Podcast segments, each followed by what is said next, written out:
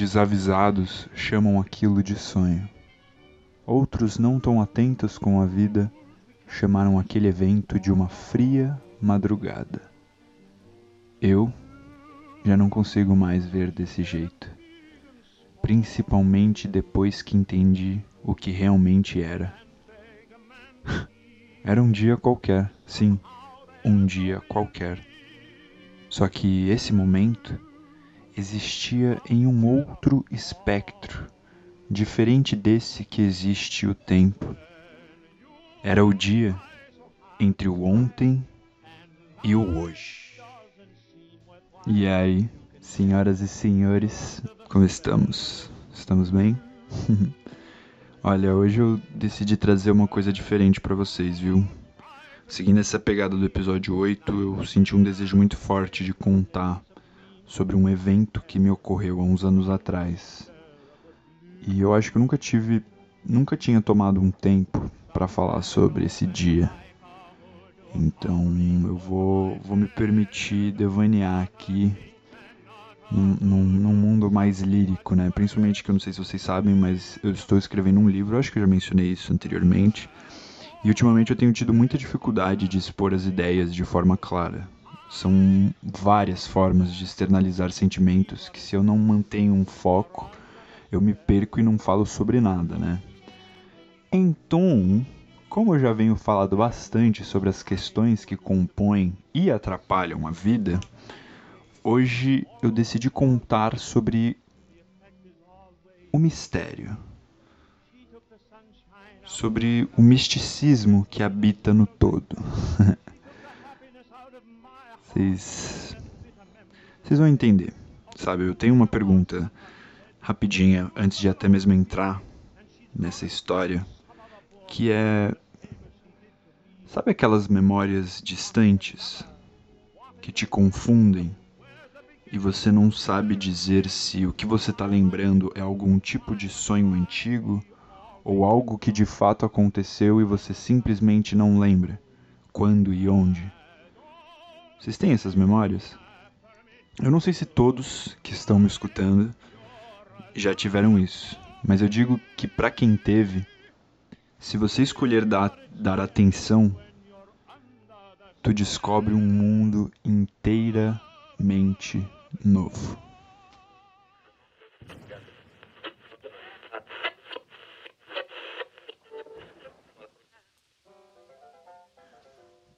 Um dia, antes de todo o apocalipse, eu me peguei passeando por ruas desconhecidas. Eu lembro que eu tava com vontade de comer um pão diferente, algo que revolucionasse o meu paladar. Perambulando as esquinas de diferentes bairros, encontrei uma casa antiga, tomada por flores e pedras de diferentes cores. Aquela casa poderia ser qualquer coisa, juro. Uma casa de vó, consultório de psicologia, centro espírita, literalmente qualquer coisa. Só que, curiosamente, aquela casa era uma padaria. Na verdade, nem padaria era. Era apenas uma casa de uma família que gostava de fazer pães e vendiam para a vizinhança. Eu lembro que lá tinha um pão fofinho de leite, hum, recheado com queijo macio, orégano e tomate. E sim, era exatamente o que eu estava procurando. Aquela textura, aquele sabor e aquela casa. Sabe o que era mais curioso de tudo aquilo? Apesar de estar maravilhado com a situação em que eu me coloquei, de um jeito estranho, parecia que eu já tinha estado ali antes. Era como se fosse um déjà vu, só que muito mais forte, porque eu não sentia uma lembrança, eu sentia uma sensação. A sensação de que eu pertencia àquele lugar e que eu não tinha chegado lá por um acaso. Parecia que cada ponto de ônibus que randomicamente peguei, cada curva, cada momento de dúvida entre esquerda e direita era para me levar até lá.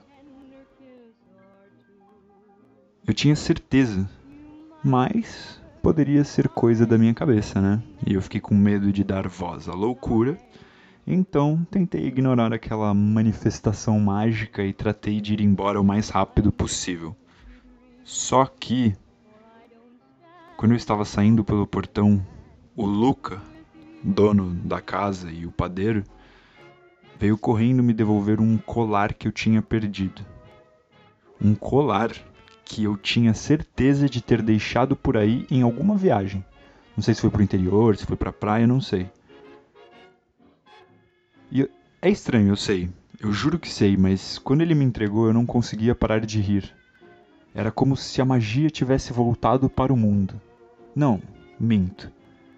Era como se eu finalmente tivesse entendido a magia do mundo.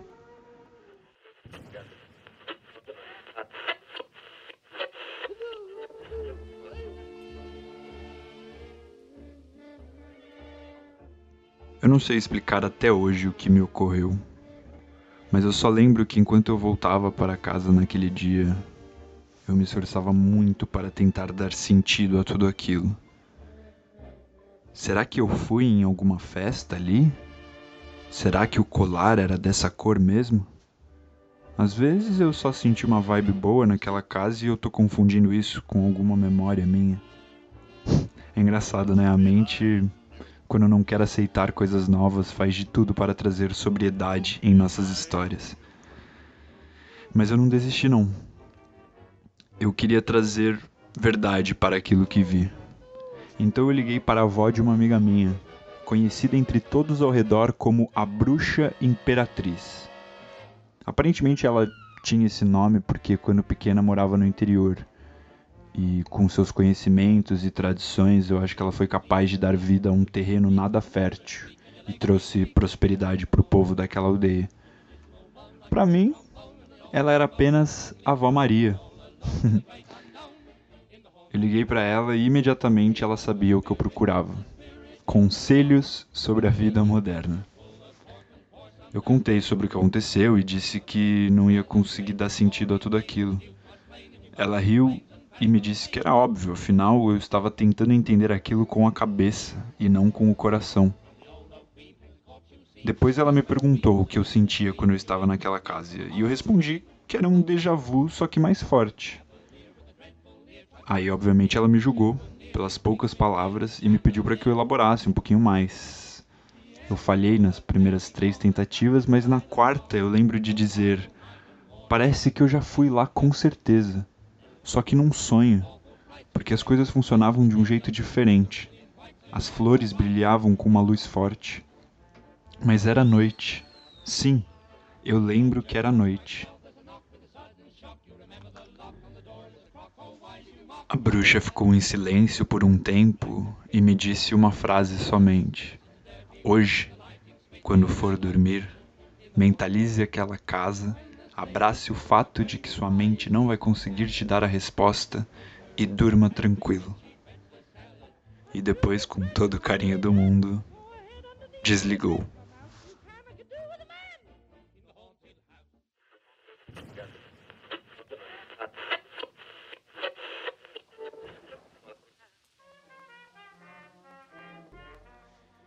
De noite, eu me peguei desenhando aquela casa para me ajudar a firmar ela em minha cabeça.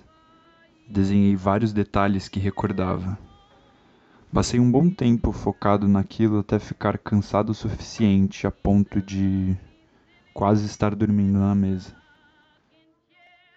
Eu lembro que de uma forma sonâmbula e desajeitada eu fui para a cama bocejando até o último momento de consciência.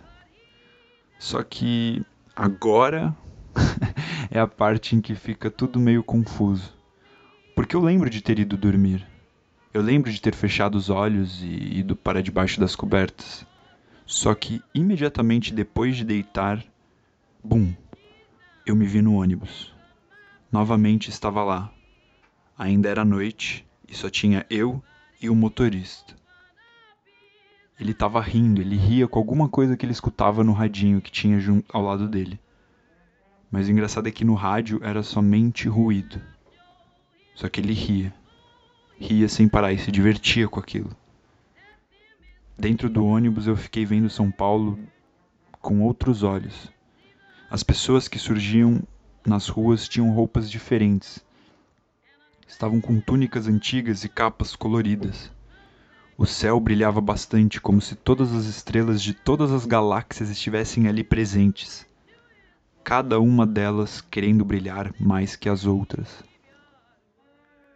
O motorista parou o ônibus bem em frente à casa que vendia pães. Naquele momento já me parecia óbvio que eu estava sonhando, mas a sensação era tão real. As cores, o toque, o ruído do rádio, tudo ali era verdadeiro, tão verdadeiro quanto qualquer coisa do mundo dos acordados. Eu saí do ônibus e fui em direção à casa. A porta estava aberta e eu sentia que era para eu entrar. Subi umas escadas e fui recebido por um gato negro. Ele se lambia e nem se interessou por mim. Fiquei um tempo contemplando-o até que o danado começou a se distanciar. Eu comecei a segui-lo não porque eu queria, mas porque já não tinha mais tanto controle sobre o que me acontecia. O gato ele me levou para um canto da sala onde tudo era escuro. Não tinha um pingo de luz. Eu não conseguia ver através de nada. Eu estava ali, completamente imerso na escuridão. E de repente, uma voz surgiu dentro daquela imensidão, uma voz doce e confiante. E isso me arrepia toda vez que eu me lembro, mas ela me disse: Bem-vindo, jovem artesão. Chegou o momento de dar mais um passo chegou o momento de te mostrar o vazio.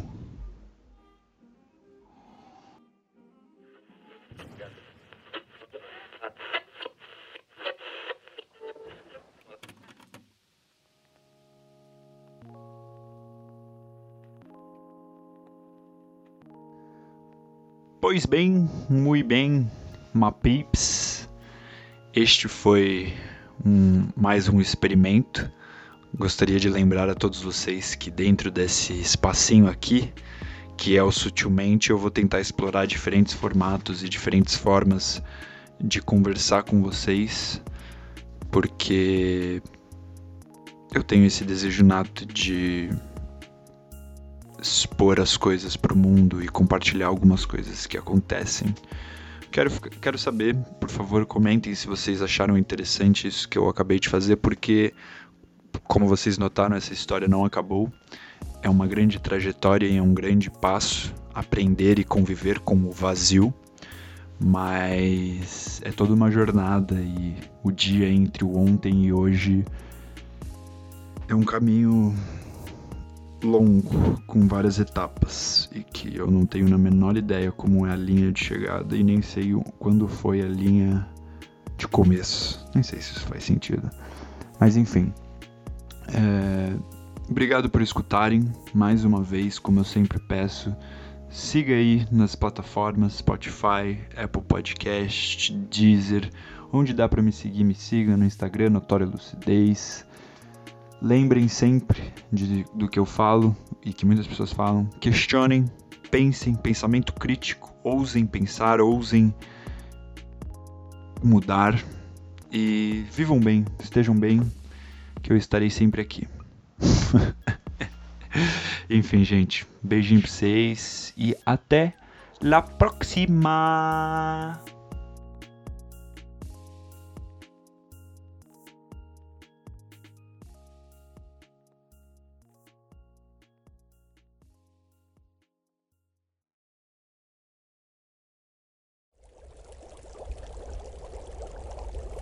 uma produção musical. Né?